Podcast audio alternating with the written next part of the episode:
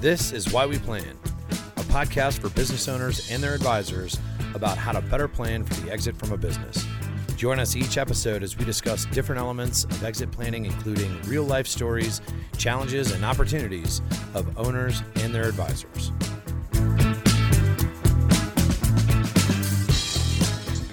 Welcome, everybody, to this edition of our podcast, Why We Plan. I'm John Brown, your host, and with me all the way from Anchorage, Alaska, is Christine Gamache.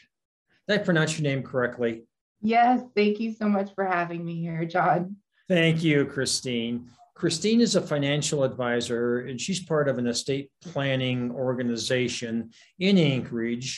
And so we're going to talk a little bit today about exit planning, specifically her exit planning practice. And I thought, Christine, I would start off with maybe talking a little bit about how in BEI, how we begin an exit planning engagement. And that is by asking the owner and getting information from the owner about what their goals are and the resources are available today to achieve those goals. And what resources then do they need to have by the time they're ready to leave their business? So it sounds from our earlier discussion, that's a lot of what you do. I know your focus is on women entrepreneurs in Anchorage, but tell us about how you approach that topic. Sure, yeah. So with business owners, as you know, most of their assets are tied up in the business. Yeah. They don't have the cash that most financial advisors would really kind of go after, right? Because they want to invest that cash. So when I talk to business owners, you know, that is exactly what we do. We figure out what they have on their balance sheet. We figure out what they're planning for, what their goals are down the road. And then we build that bridge to get there. And we figure out what tools do we need in order to cross that bridge? What levers can we pull to close that gap? That's where the financial planning side kind of comes in for business owners. So you're talking to them about investment approaches to building up a retirement fund financially. How do you help them build business value? Do you talk to them about the importance of good management in a company and how to build that management team? Absolutely. I really, really believe strongly that education should be the foundation of what business owners are doing for their business and for their personal life.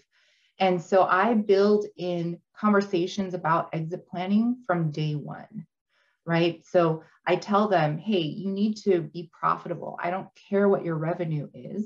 You know, you tell me you made $6 million last year. That means nothing to me, honestly. Right? If I look at your P&L, you weren't profitable. Mm-hmm. And how is an owner going to sell their business in 10 years if they're not profitable today, right? We need to build up all the different things in order to increase that enterprise value and be ready to sell it down the road. So when you talk to your owners about building value, are you suggesting they work with other advisors, other CPAs who can help them in that, or attorneys, business coaches, consultants? Do you bring in other advisors into that meeting at some point? Absolutely. It takes a village, right? I don't have the answers. I don't want to have the answers for everything. I'm more of like the quarterback, right? Where I say, hey, this is what you need to be doing now. You're going to go over here. You're going to talk to that person. We're going to get all of these people on our personal advisory board because they're the ones that are going to know how to move you forward. Sure. So one thing I found in exit planning for all the decades I've been doing that is owners can have a nice lifestyle while they own the business. Mm-hmm. It's through compensation, sometimes through S distributions. But when it comes time then to exit, suddenly that business that might be worth $2 million, let's say, they sell it and they end up with $1.5 million. And now, if they don't have a lot of outside financial assets, they need to live off of that $1.5 million for the rest of their lives. And that might be a 4 or 5% withdrawal rate. So that might be what, you know, $70,000 a year. And they're used to living on 2 or 3 or 4 times that. How do you get that across to your clients? That's a really difficult conversation to have, right? Especially when the owner has been using the business as a lifestyle business. Right. They haven't been paying themselves regularly. I just had a client that I acquired, and we're going through her P&L and saying, hey, look, you need to stop taking whatever's left over at the end of the month, right, to fund your lifestyle. You need to start paying yourself a regular salary. And from that exercise, now we can kind of forecast the growth of the business. We can build in value. And then you're right, we can start saving for retirement.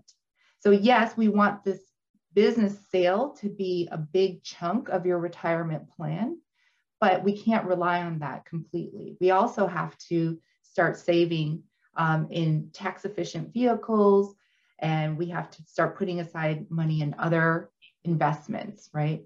Especially for business owners, they really like real estate, for example, right? Mm-hmm. So how can real estate fit into my portfolio when I retire? How can that supplement my income?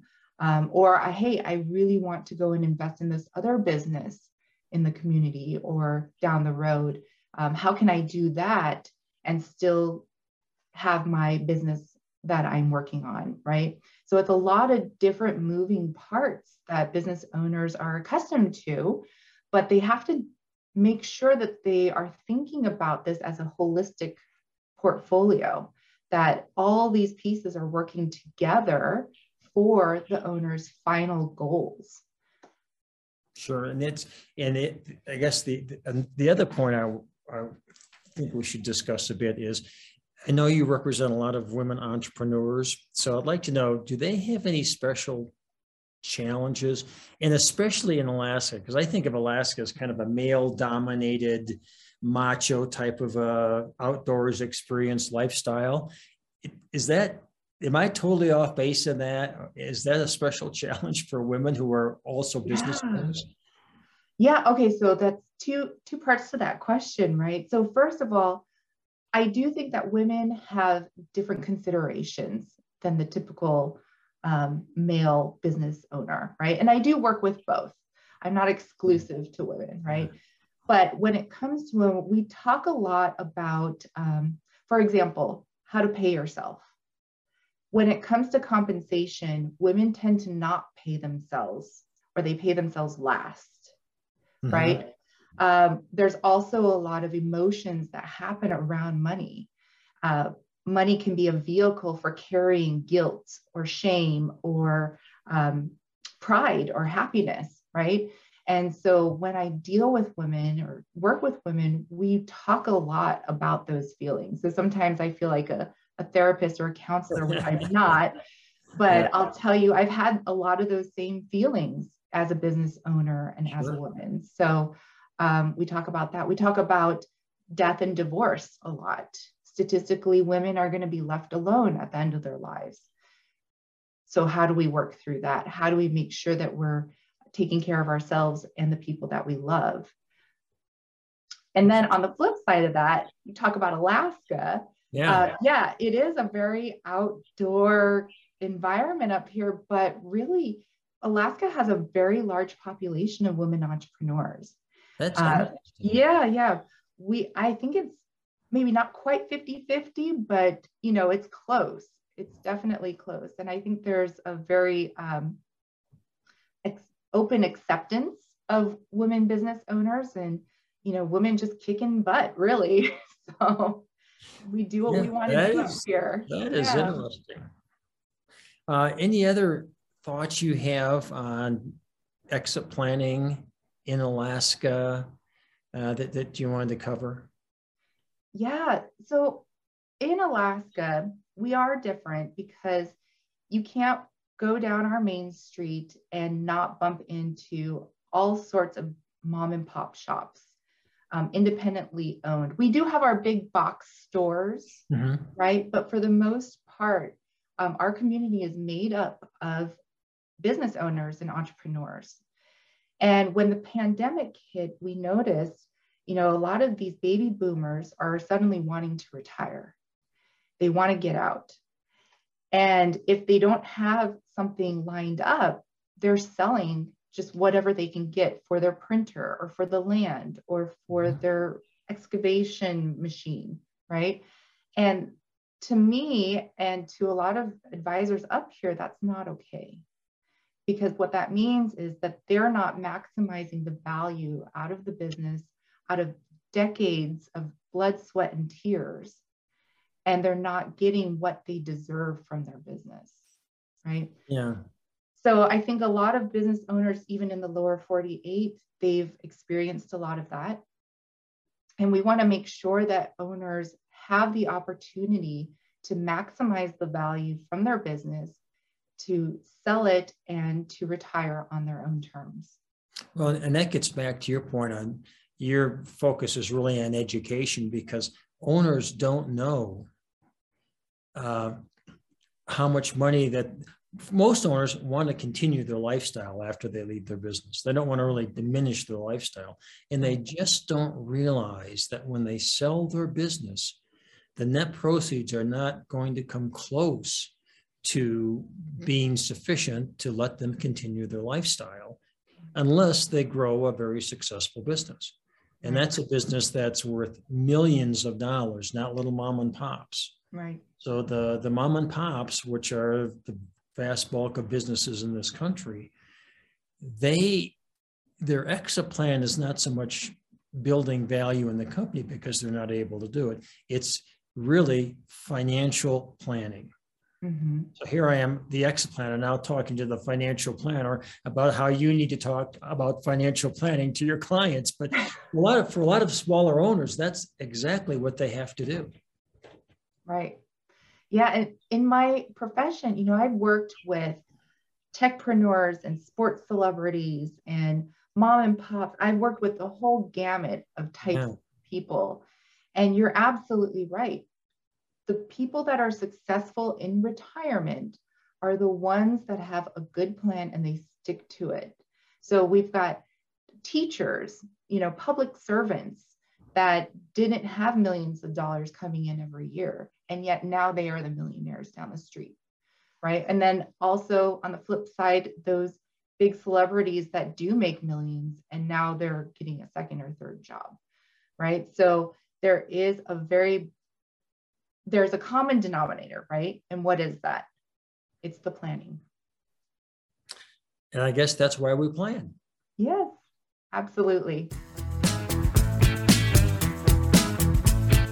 Thanks for joining us. Be sure to tune in for our next episode. If you'd like more information on better ways to plan for the future, please visit exitplanning.com. As an advisor, you have the technical skills to assist business owners in exit planning. However, few advisors know how to package the process and use it to drive the demand for their service. Learn how when you attend an upcoming bootcamp workshop. Visit exitplanning.com/bootcamp to see the latest schedule and to register. That's exitplanning.com/bootcamp. Don't miss the opportunity to take advantage of all exit planning can offer and to set yourself apart from the competition.